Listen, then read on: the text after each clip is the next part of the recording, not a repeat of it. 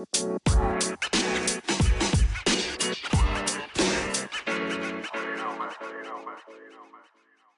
And welcome to a new year of the Dynamic Nonprofits Podcast. I'm your host, Dan Saunders, and we're going to start off 2023 by chatting with our friend Andrew Olsen. Many of you will know Andrew. He's Senior Vice President at Dickerson Bakker. He's also host of the Rainmaker Fundraising Podcast and a two time best-selling author. He's written 101 Biggest Mistakes That Nonprofits Make and the Rainmaker Fundraiser's Guide to Landing Big Gifts.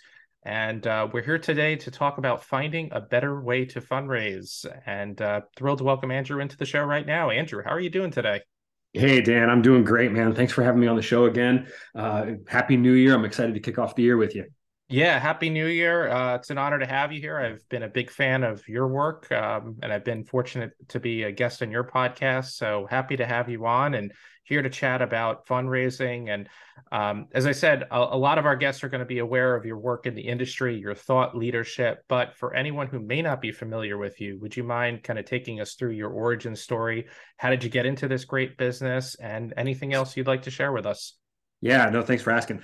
You know, um, like pretty much everybody else in this business, uh, or at least I, I, most of the people, I would guess, I I didn't set out trying to like get into the nonprofit sector or get into a, a service business, uh, working with nonprofits.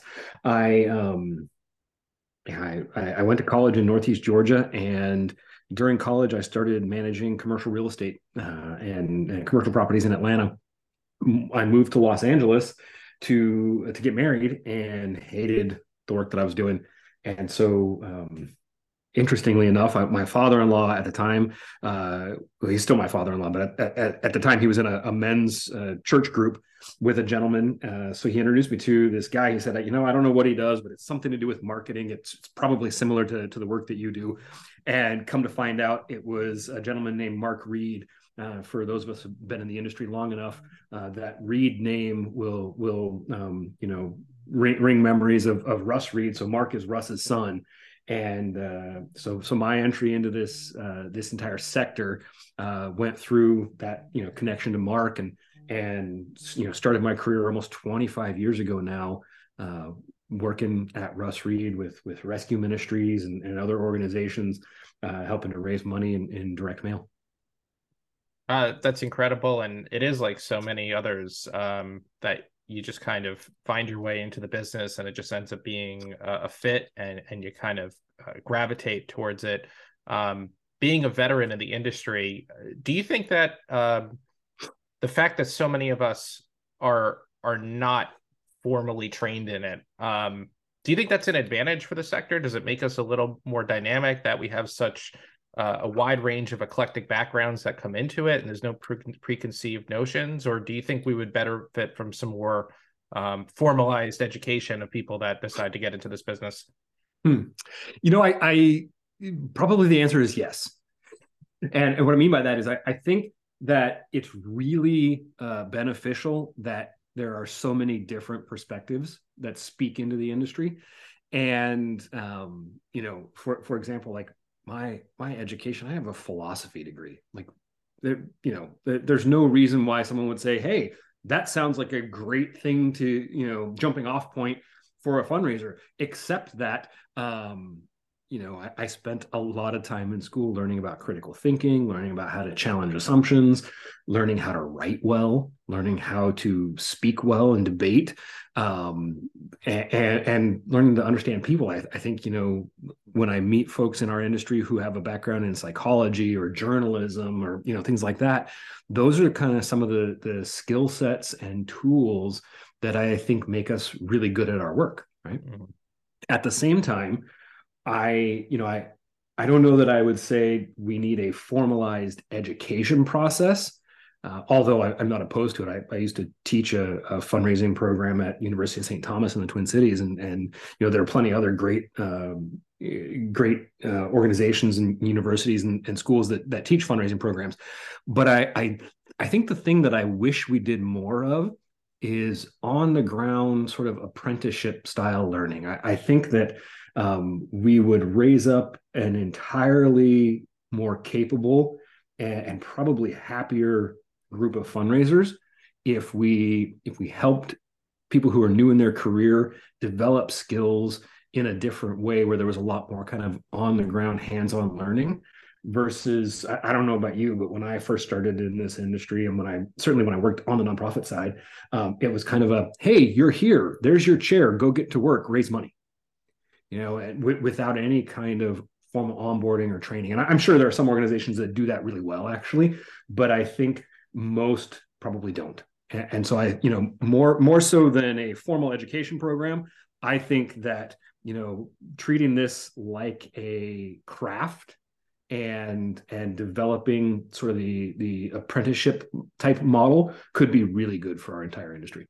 Yeah that makes a lot of sense uh, to me. I i i had a degree in broadcasting and okay. i agree that a lot of the writing and the critical thinking and um, honestly just figuring out how to communicate through mediums has come in handy for me in ways that mm-hmm. i never anticipated um, but no formal background uh, maybe one free elective in marketing, um, certainly no fundraising background. So I agree that um, an apprenticeship program or at least more of a focus on that uh, could be really helpful because there are so many people that don't even know about the business that would never think about it as a career. And I see that it's uh, a great industry for go-getters, people that can take life experience and kind of hit the ground running. But if you're um, if if you are in need of kind of more focused training here's what you need to do here's how to do it it can be very difficult because it is such a specialized skill set. So that's that's an interesting take. I i, I tend to agree. We we uh, benefit from the eclectic nature of those who work in this business but we could probably do a little bit more to um, to to spark the pipeline of people that um, we hope to be the next great generation of fundraisers. Yeah, And I mean, actually, just hearing you say that uh, makes me think. You know, the other side of that, and the other, I think, uh, significant benefit could be there are there are plenty of people who I think are passionate about a cause, who either can't afford a university program mm-hmm. or who simply don't have access. So I, I think you know if if if as a sector we embrace this idea of sort of training up our own and and and kind of you know getting back to grassroots um, training and development, um, I think it expands the the knowledge set and allows us to tap into talent that might otherwise not have access to the things that that allow people to get into a business like this.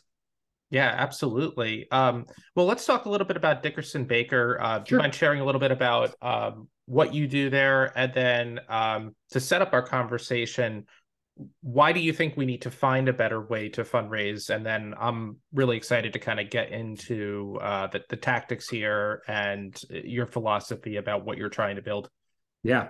So um, Dickerson Bakker. So they, uh, we are a, a 30 plus year old uh, organization, uh, primarily for for the last three and a half decades, serve ministries and other nonprofits um, in in really three different areas.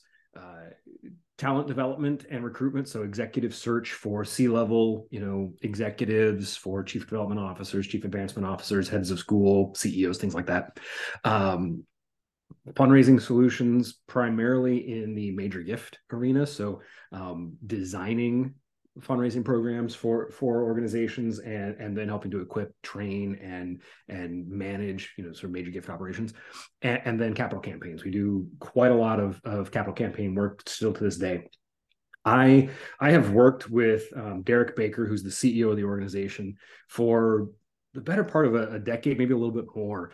And and for years, he and I would would share clients, right? So I would often call him and say, "Hey, Derek, you know, I've, I've got this client that I'm doing a direct mail program for.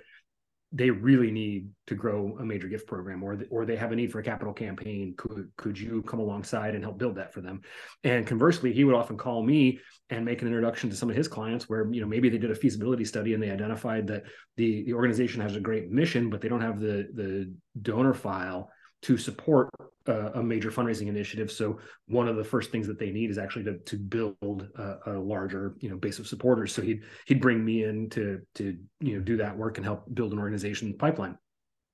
So we, you know, ten years or so we worked together, um, good friends, uh, trusted colleague, and and often you know we would we would talk about the challenges that are that our sector faces, particularly with respect to how we raise money, how we engage donors, and and why uh, why it is that in most organizations there's a pretty radical disconnect between how um, how donors in the annual fund kind of mass market environment are treated versus the the donors who who somehow level up or, or get on the the um, radar of a major gift officer or a major gift team right? Mm-hmm. and and how that disconnect actually damages an organization's ability to maximize their net revenue and their mission impact. So for a long time we we you know talked about that. We always wondered you know what would it look like to do this differently? And then a year or so ago we got together in asheville north carolina and, and started having a conversation more deeply about this. And, and we came to the conclusion that you know there, there's not an incentive really anywhere in the marketplace for um, for a consulting firm or a direct marketing agency to build that model um, because it it goes against a lot of just you know sort of what's ingrained in the thinking um, uh, in in those organizations. And and so if we were you know if, if we want something like that to happen and we really want to change the the dynamic of how organizations raise money and build relationships with their supporters um, it was something we probably needed to do ourselves. And so I came here, uh, gosh, probably about 90 days ago to lead the, the major gift consulting program uh, at Dickerson Bakker, but also with the intention of building a new fundraising agency that uh, that sees the world differently and that really embraces this idea that there's a better way to fundraise and there's a better way to build relationships with donors. Um, and, and to truly kind of upend what direct response fundraising has been for organizations and push nonprofit leaders to think differently about everything from donor acquisition all the way through to their major gift and capital campaign efforts. That's really interesting, and it, it definitely uh, resonates a lot with me. Um, it, do you think that be, being a, a 25 year veteran of this industry, um, why do you think there's been so much inertia to kind of question some of these systems, um, our approach to um, how we look at donor acquisition and then building relationships with low to mid level donors? Um, do you know because a lot of what you're saying intuitively just makes a lot of sense uh, yeah. why do you think there's been so much inertia over the years mm-hmm. kind of changing the approach uh, of how we we look at these um, lower tier donors. You know for for a long time it's just because it wasn't necessary to think about it other ways right? I, I remember talking to a couple of ministry organizations probably probably seven eight years ago and and saying to them you know if i'm looking at your data your your trends are going in the wrong direction. You need to be spending money not in you know doing more acquisition or or even more you know like lapse reactivation mailings you need to take that money and invest it in relationship fundraising. And you need to go hire a person to meet with these donors and to take them on a different journey so that you can start to secure five six and, and maybe even seven figure gifts for your ministry. And and it was so interesting because the ceo said to me you know you're the first agency person to ever tell me not to spend money with your company and to spend it somewhere else. Um, and you're also the first to tell me to do it, you know, to, to spend money on people and and to raise major gifts instead of doing, you know, more acquisition or more, you know, add a mailing or something like that. And he said, it used to be that I didn't even have to think about uh, you know, major gift program because I was making so much money in the mail that I could just say to an agency, hey, do this work for me. And then I could go focus on other stuff, right? I could do program development. I could do, you know, um, outcomes tracking. I could go, you know, create a new program to serve a different community or whatever. He said, you know, it's things are changing and and now there's this added layer of complexity where I actually have to think about the relationship with our donors when I didn't used to, you know, to have to do that. And so I think part of it is that the the marketplace is shifting right that mm-hmm. you know it, it used to be that you could put something in the mail and you know kind of just sort of you know wait for checks to come in right and and to a large extent that still happens for a lot of organizations we certainly saw it during the pandemic but um but we are seeing some pretty significant changes in the way that people engage with direct response. We're seeing a just you know philanthropically overall um, a pretty massive decline in the number of people who are giving, and, and, certainly to the you know those who are giving to charities that are new to them. And, then you know at the same time we have these these other complexities um, that that are making it you know more challenging to to just rely on sort of the set it and forget it programs like direct mail and, and even digital marketing right? Right. Um, one of the things that i think is really uh, interesting and, and and sort of foreshadowing on, on, this pew charitable trust just released i think it was like uh, december 12th or 13th they released uh, some data showing 50 years of aggregate income distribution across three different categories, right? So they looked at low income, middle income, and, and high income households in the US. And they wanted to see kind of what was the, the aggregate income distribution across those those three categories. And no surprise, like the, the lower income category pretty much remained the same. I think, you know, for for 35 or 40 years, they were at 10% of total aggregate uh, household income in the States. And, and it's dropped to 8%, you know, o- over the last decade. And, and then the, the high income again, no surprise, uh, went from say 29 or 30 percent to like 50 percent, right? So a pretty significant uh, leap in in aggregate income for that high earning group. But the the part that's really concerning to me as a as a marketer and a fundraiser is that the the middle class, that middle income group, which is the largest group of, of individuals in the country and makes up a lot of the people who are the traditional donor class for direct marketers. Um, that group has lost 47% of their aggregate income over the last 50 years and it's continuing to decline so I, I, sit back and i look at that and i think if i am a nonprofit ceo if i'm a chief development officer and i or a board member and i am not saying to my organization we can't rely and trust traditional direct marketing the way it's always been done and we can't continue to rely just on new acquisition and we can't continue to rely just on mass market tactics. If I'm not talking to my organization about what our investment strategy is to engage and develop deeper relationships with high net worth donors, um, I'm really putting my organization at risk because the writing is on the wall that the the split in income is so significant and it's only getting more significant that pretty soon we're all going to be fighting over a very small portion of the pie.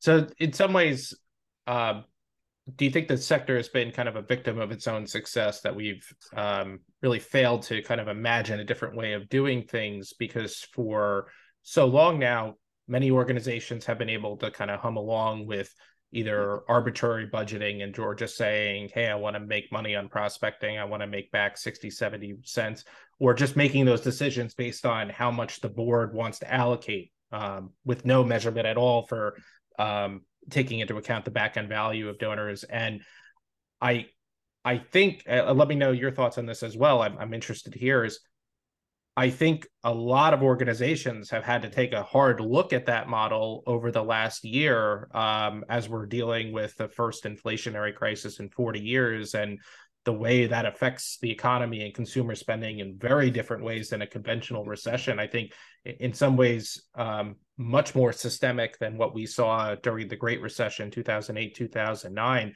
Um, so your timing is, is certainly impeccable.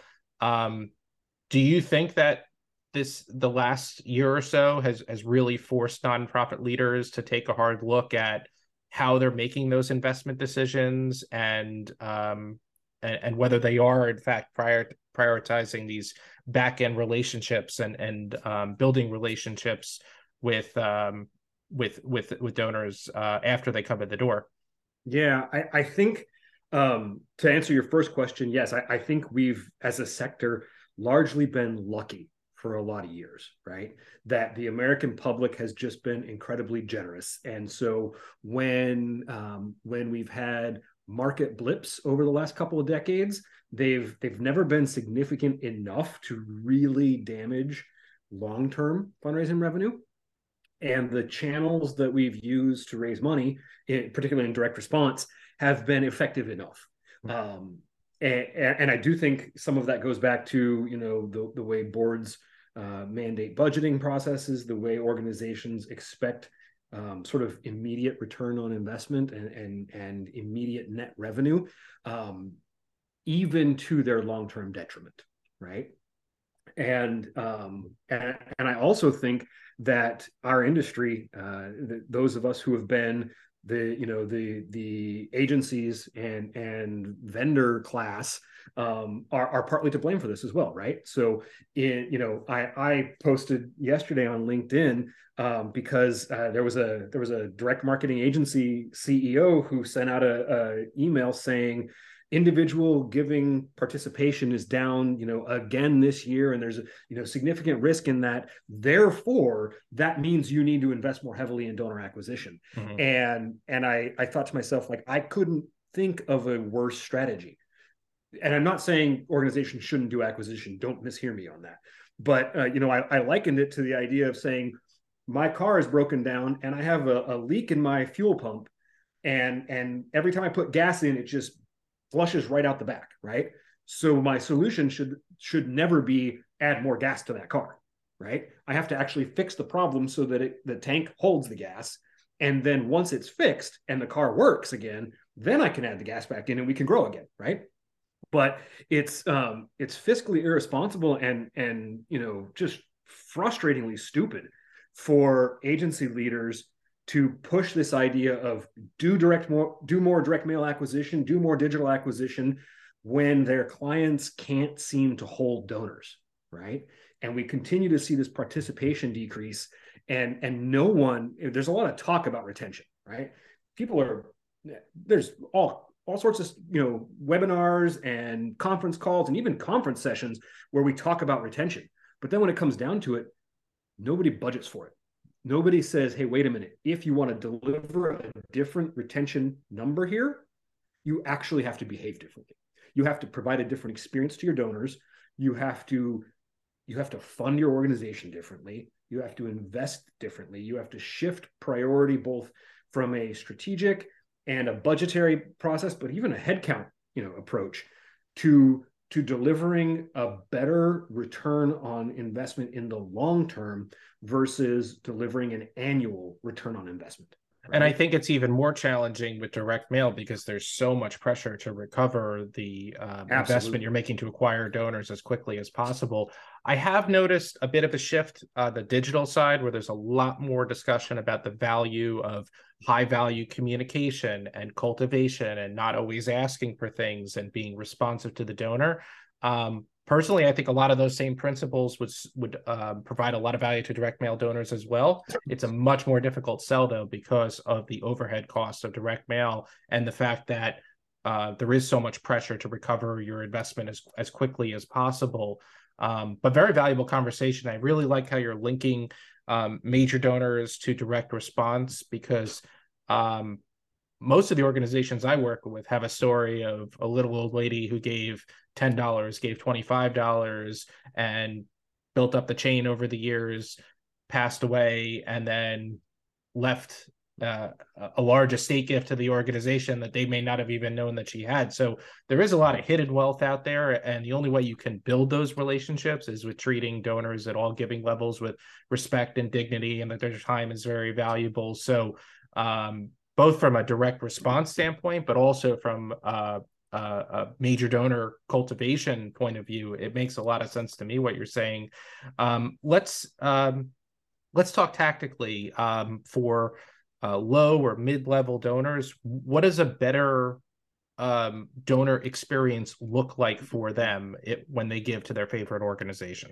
Yeah, so uh, you know, I in, in, our firm, you know, we we've we've started to talk about this kind of this better way approach, and and it really kind of permeates everything right? So l- let me let me describe what i see right now in, in, organizations and and you'll pretty quickly hear sort of what the what the counter argument is right? So I, I i sat with an organization a few months ago and and we were looking at their retention numbers and trying to figure out you know why why do you have such low donor retention and, and then someone said something in the meeting that bells just went off you know they said, and it wasn't even connected to the retention issue. It was connected to a cost conversation.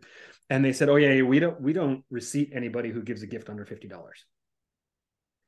And, and so you know that's when the whole room got quiet, and we said, "Well, okay, we just figured out your retention issue, right? Because if 80% of your donors give gifts under $50 and you don't receipt them, you don't thank them, then of course you are you you are essentially pushing those donors out the door, right? Because we we know from survey data and we know from testing and we know from just you know 50 years of doing this work day in and day out that if you don't thank a donor, the likelihood that you're going to get another gift and build a meaningful relationship is, you know, in the single digits, right? And so, uh, oftentimes, and it's it's it's so frustrating, but oftentimes we will see and hear this conversation where someone says, "Well, you know, we're trying to cut costs, and so we're going to stop receiving donors under this level." And and what's so interesting to me is when we look at donor files and we look at the history of of a major donor, to your exact point you made earlier, we see that the first gift they started with was $25 or, mm-hmm. or $50, right? And so if we take the position that, well, it's just, it's, it's, you know, cost conscious of us to not receive anything under $50, what are we doing to the future pipeline of our organization by, by doing that? We, we are saying to donors, your gift doesn't matter unless it's at a certain level, right?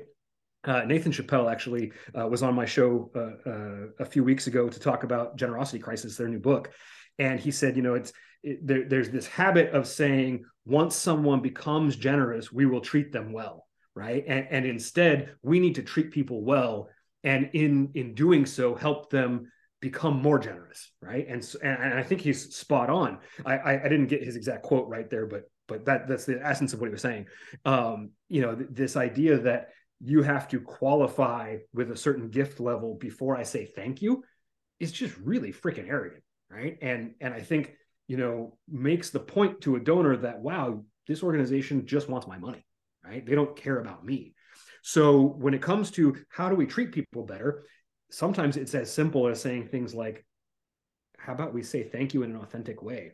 Or you know, particularly for for large mailers, I, have talked to organizations who tell me things like, oh, we haven't changed our thank you letter copy in two years. So anytime I give a gift, I get the same rote thank you letter that I've gotten. You know, if I give two gifts a year, I get the same thing twice a year. And imagine, you know, if if you're asking me for a gift and you're telling me that you're going to do this with it, whatever whatever it is that you're saying in your in your solicitation letter, and then I get a generic thank you letter that doesn't tie back to that. How do I even remember that those are the the same thing, right? Whereas what, what we find when we test it is the more that the thank you letter, first of all, is timely and, and warm and affectionate and actually reports back on what it is I asked you to give, the more likely you're going to give again. And the more likely you are to build a relationship with me over time. So it's it's everything from you know the simplicity of that to um, staking out opportunities to report back and to um, acknowledge and appreciate a donor without asking for something. You know, we we as an industry are so stuck because of the the cost, so stuck on this idea that like we can never send something out without soliciting. And uh, I've tested this before, and and sure enough, when you send something out without an ask and without an envelope, you don't make money in that solicitation or in that uh, communication. But the donors that get that often have a higher long-term revenue and in fact sometimes even have a higher annual value per donor. And and so i i think we've got to think about this in those terms and stop looking at what's the return on investment in this touch point and what's the net revenue in this touch point and start managing to what's my annual value per donor and am i increasing it? And what's my long-term net? Because you can't spend return on investment and and there are plenty of ways to goose your upfront results and show a really great you know performance number in a campaign today that might actually hurt your long-term net revenue. Yeah and i think the best testament to what you said is the value of print newsletters. A lot of organizations moved away from print. They switched them over to email as email was up and coming. Yep. um, but i think the real tell there is I don't know of many organizations that um, have held on to their print newsletters that are looking to get rid of them because they are yeah. understanding the value to them. I went to a major donor event last year, and um, when I walk around these things, I like to you know get to know what brought you into the organization, what do you like most about it. Um, no kidding, 19 of the 20 donors that I talked to um, said I love that print newsletter, and yep. That's an example of how you can deliver something to donors, tell stories. Um, you can um, softly talk about other ways to give, such as donor advised funds. There's so much you could do with a print newsletter without asking anything.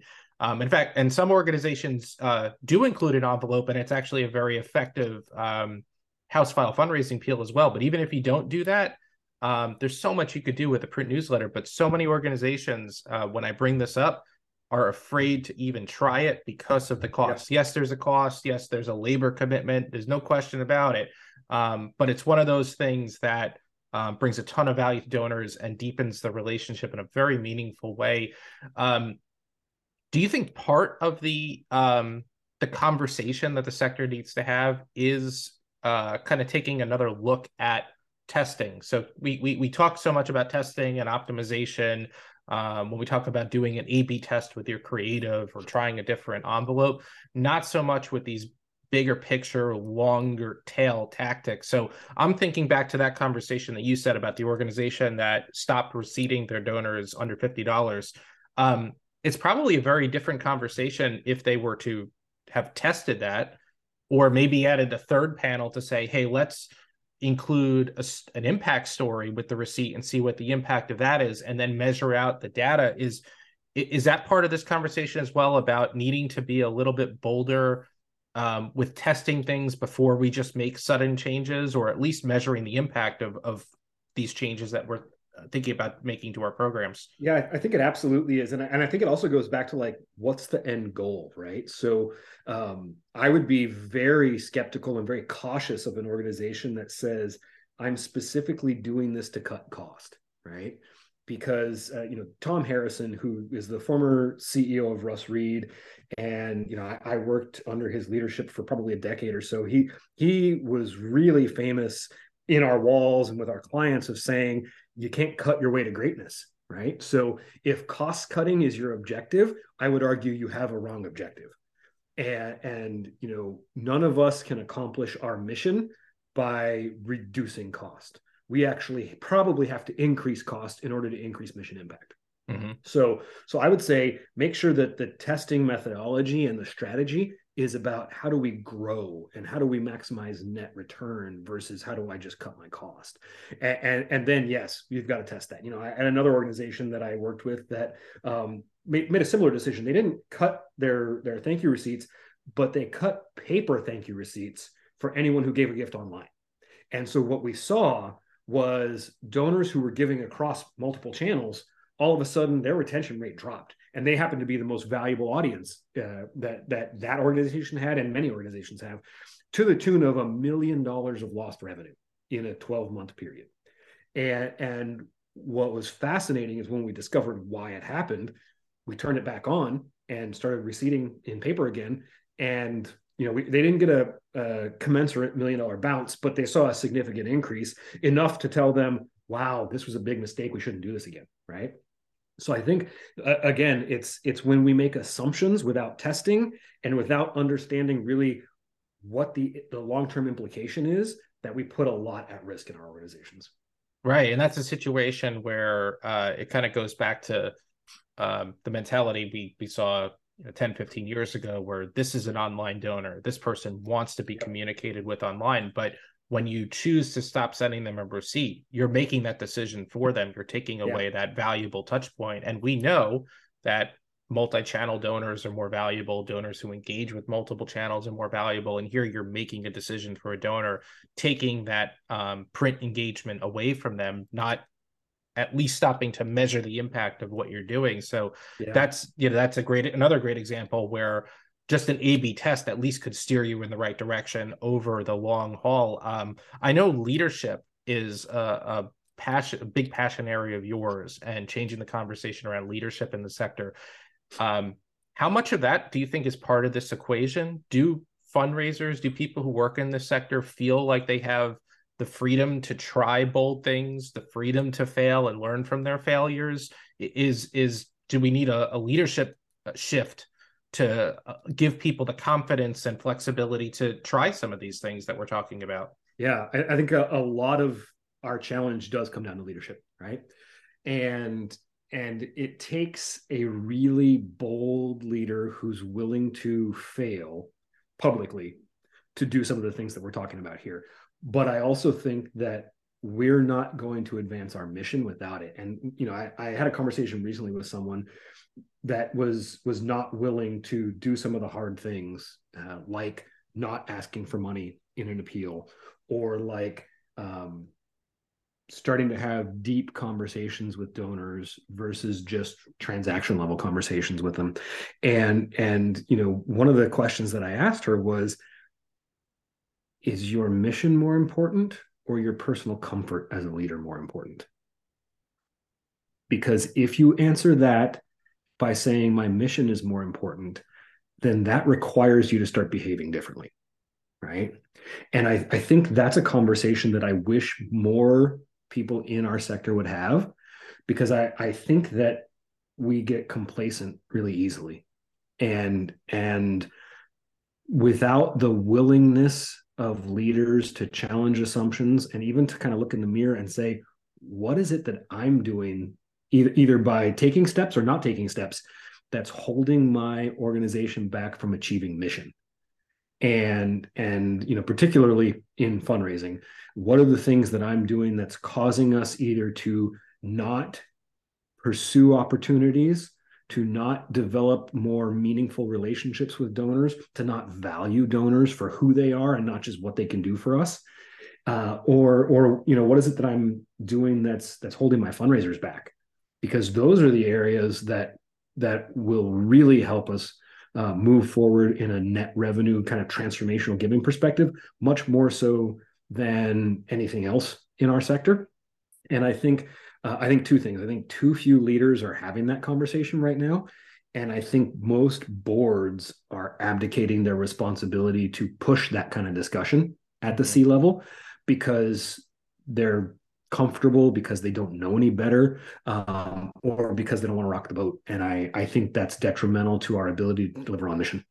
It's something that i've become more empathetic to uh, now almost 10 years into my journey of talking about unsiloed fundraising and connecting digital direct mail fundraising different parts of the sector and having them work towards a shared purpose is that one thing that i've realized is that um, part of the reason why we don't see more testing and these these out of the box ideas or concepts from the cons- commercial sector making their way over is because um, people are afraid to fail. They're afraid that they're being judged by as a line item in their budget. Mm-hmm. And um, if we want fundraisers to uh, to embrace bold ideas and try new things, and there certainly is a lot of courage that goes along with long tail testing, like like you were talking about.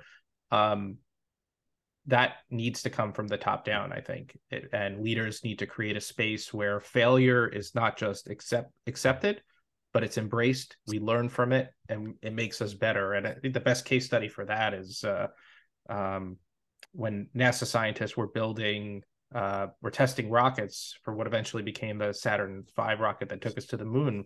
When they would have an explosion on the launch pad or they'd have a model that wouldn't work they would cheer and applaud because they knew that failure was taking us one step closer to the moon. And if you For think sure. about everything through that prism, um, failure can be a very powerful thing if you learn from it. If people aren't afraid to fail, and I, I, I think that it's an important conversation within the context of of testing and, and all these other exciting ideas that you know we would love to see the sector adapt.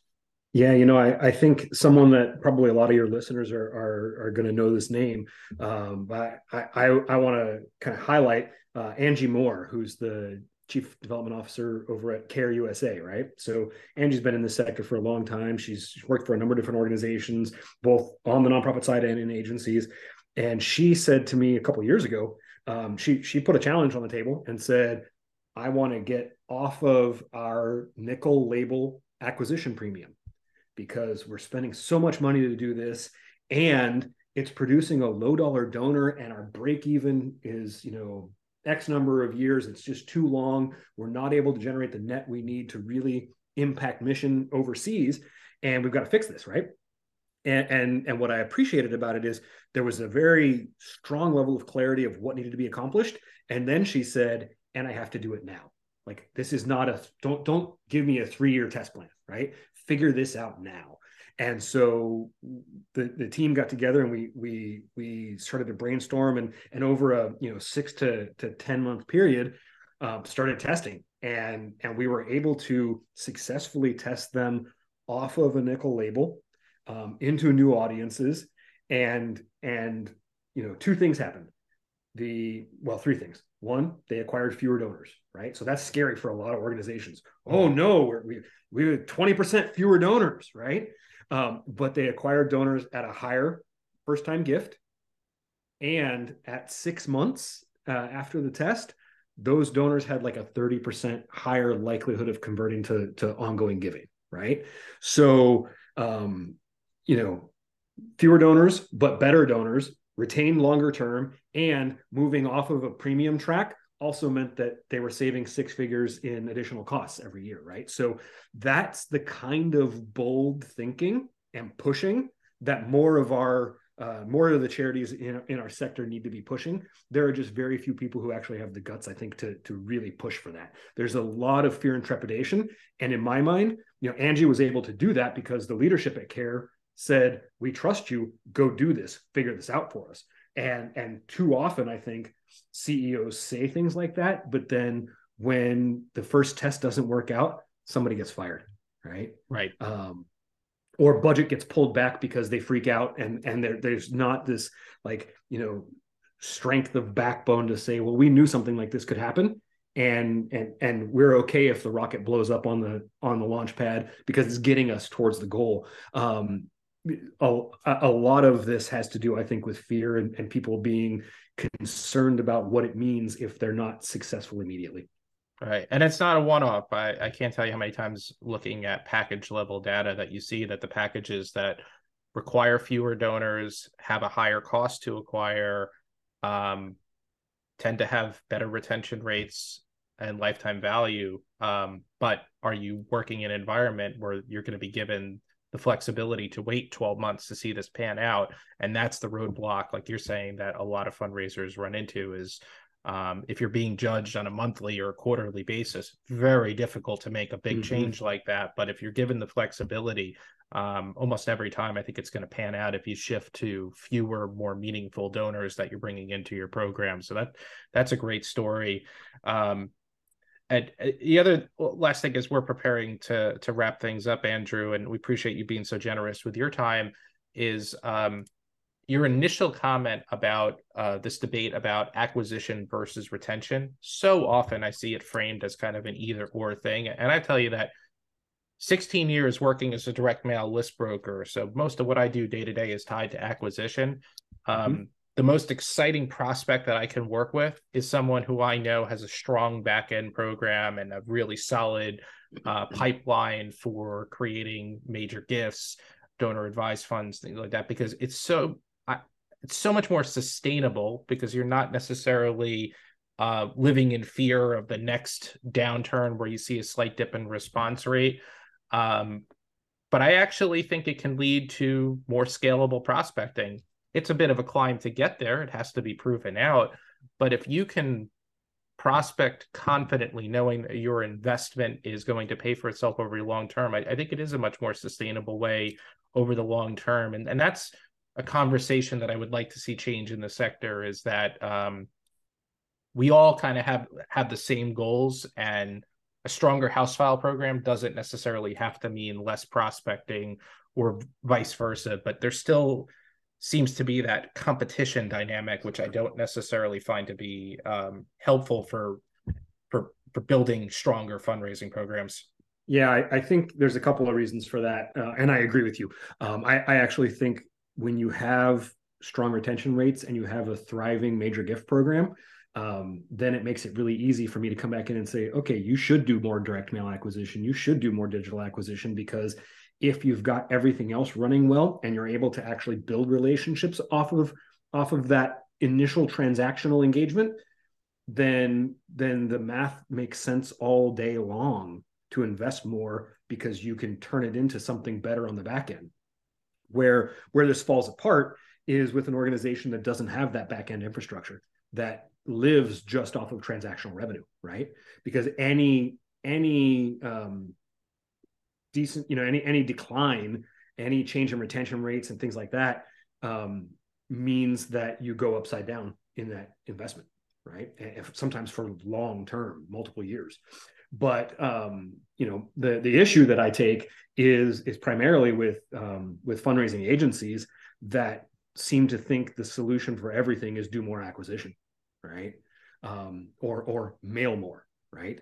When when the solution ought to be build better relationships, mm. um, develop the tools and the internal muscle to turn a transaction into a relationship and and and then once we get there then absolutely do more acquisition but you can't fix the problem by just doing more you know kind of uh, what i would refer to as like being on the hamster wheel more right you've got to actually step back and say what's broken here and let's fix that and then we can do more. I, am not saying cut acquisition. I'm not saying don't do it. I just um, firmly believe that it doesn't solve the problem of retention right? We're, we're just lying to ourselves if we say well wait a minute our file grew. Here, here's an example. I was i was talking to an organization recently.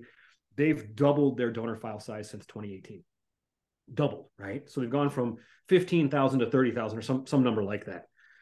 But their retention rate is less than 12% and when i look at their their donors who've given a gift of $500 or more their retention rate is 3% right? And so what i said to them was i don't want you to think about acquisition for the next 2 years. I want you to build better relationships with the donors you already have. Get more of them to give additional gifts. Get more of them to come sit down with you and have a conversation or at least take a phone call. If you can't do that you have no business spending money on acquisition and asking new donors to give to you because you can't even hold on to those relationships. Like like what right do we have to to engage donors and to ask them to give their hard-earned money if we have such a broken system that less than 5% of the people who give meaningful gifts to us ever give again right? That's that's a culture problem. That's not a fundraising problem. Right. Make makes an awful lot of sense. And I, I do think it's putting the cart before the horse if you're bringing all these donors into an organization but you have a leaky bucket and you haven't even started to attempt to address those leaks and yeah. um I, and I, I think if you do patch those leaks or as best as possible um the rest takes care of itself because you'll be able to prospect with mm-hmm. confidence and probably invest even more into prospecting because of those stronger relationships. Um, in the couple of minutes we have left, Andrew, uh, we have a little game we like to play with some of our guests uh, called okay. Five Asks. Uh, okay. we get to know a little bit more about you. Of course, sure. the ask is the most important part in the fundraising process, and we hope this segment is equally valuable for our listeners. So, uh, would you like to play our uh, little friendly game here? Yeah, let's do it. Okay. Um, you are a, a new farmer. Um, you could feel free yeah. to elaborate on that, but I wonder is there anything from your fundraising experience which has helped you become a better farmer? yes and and vice versa as well i think the you know what what has been really insightful to me is uh, we we have a lot of animals we have about 200 and what i am learning uh, is that you have to reestablish connection and relationship every day, uh, both with the animals and with your donors. And, and so that that's the thing that I think has been the most insightful in the near term.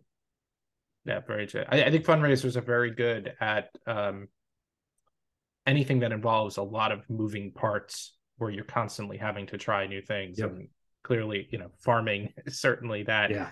Um, uh, who were uh, do you have any um, any mentors that you'd like to mention that uh, were critical for you coming up in the business? Yeah so some of my greatest friendships and relationships um, uh, jeff Cleaver, who runs a company called viewspark uh, he and i have been friends for 20 almost 25 years now and I credit a lot of my success in this industry to to Jeff. Um, uh, another person I think who's really shaped kind of my leadership thinking uh, is a woman named Stacy Girdner who runs a company called Praxis Group. She used to be the chief people officer at World Vision, and so much of what I have come to know and believe about um, being a good leader uh, comes from Stacy. What do you like to do when you're getting uh, to escape from work? Uh, these days, what I what I tend to do is spend time with my three daughters. So I've got a 15 year old, an 11 year old, and a five year old. Um, so spending time with them, spending time with my wife, and just being out. Uh, you know, I, I, went out before this call and and was able to pet some goats before uh, before I came in to talk to you. So it's those kind of things. Uh, that's a great way to relieve stress. Uh, yeah. Animals are are wonderful like that. They're they're very in tune with us for sure. Um, what are your uh, favorite uh, favorite sports teams?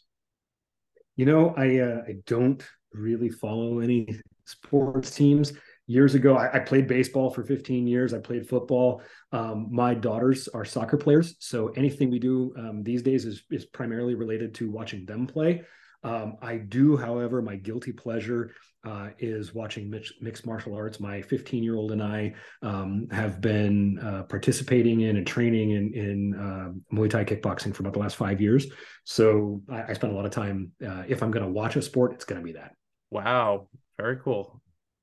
Um, and last question um, for any fundraiser who um, is struggling or concerned about the year ahead. What's one step they could take tomorrow to improve their situation?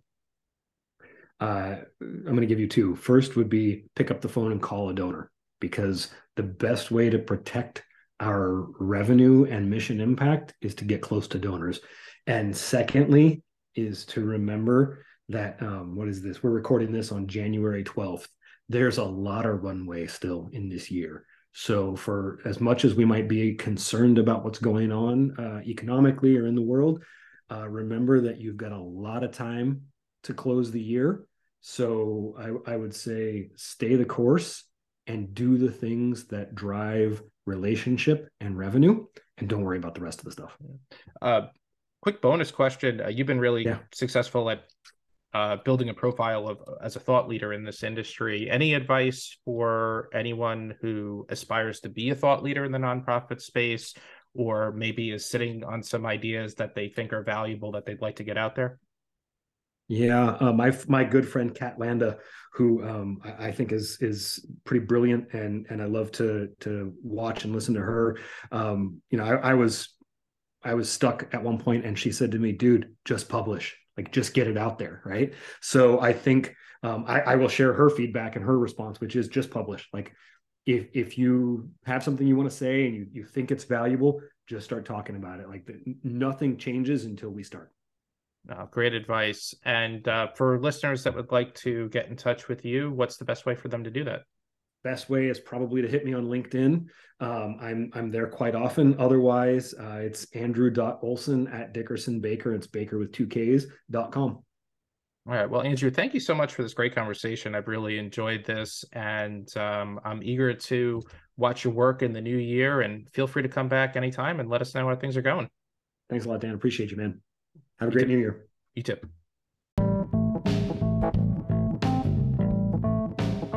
Thanks for listening to the Dynamic Nonprofits podcast and today's conversation with Andrew Olsen.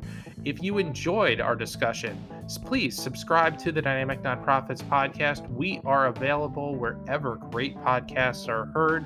And if you're getting value out of the show and you're hearing discussions that maybe you're not hearing elsewhere in the sector, the best way to support our mission to advocate for an unsiloed approach to fundraising is to rate and review the show. It really helps in the rankings and it helps us find more great guests just like Andrew Olsen. And if you want to continue the conversation with me, feel free to connect on LinkedIn. I am Dan Saunders. Thanks again for listening, and I hope to talk with you real soon.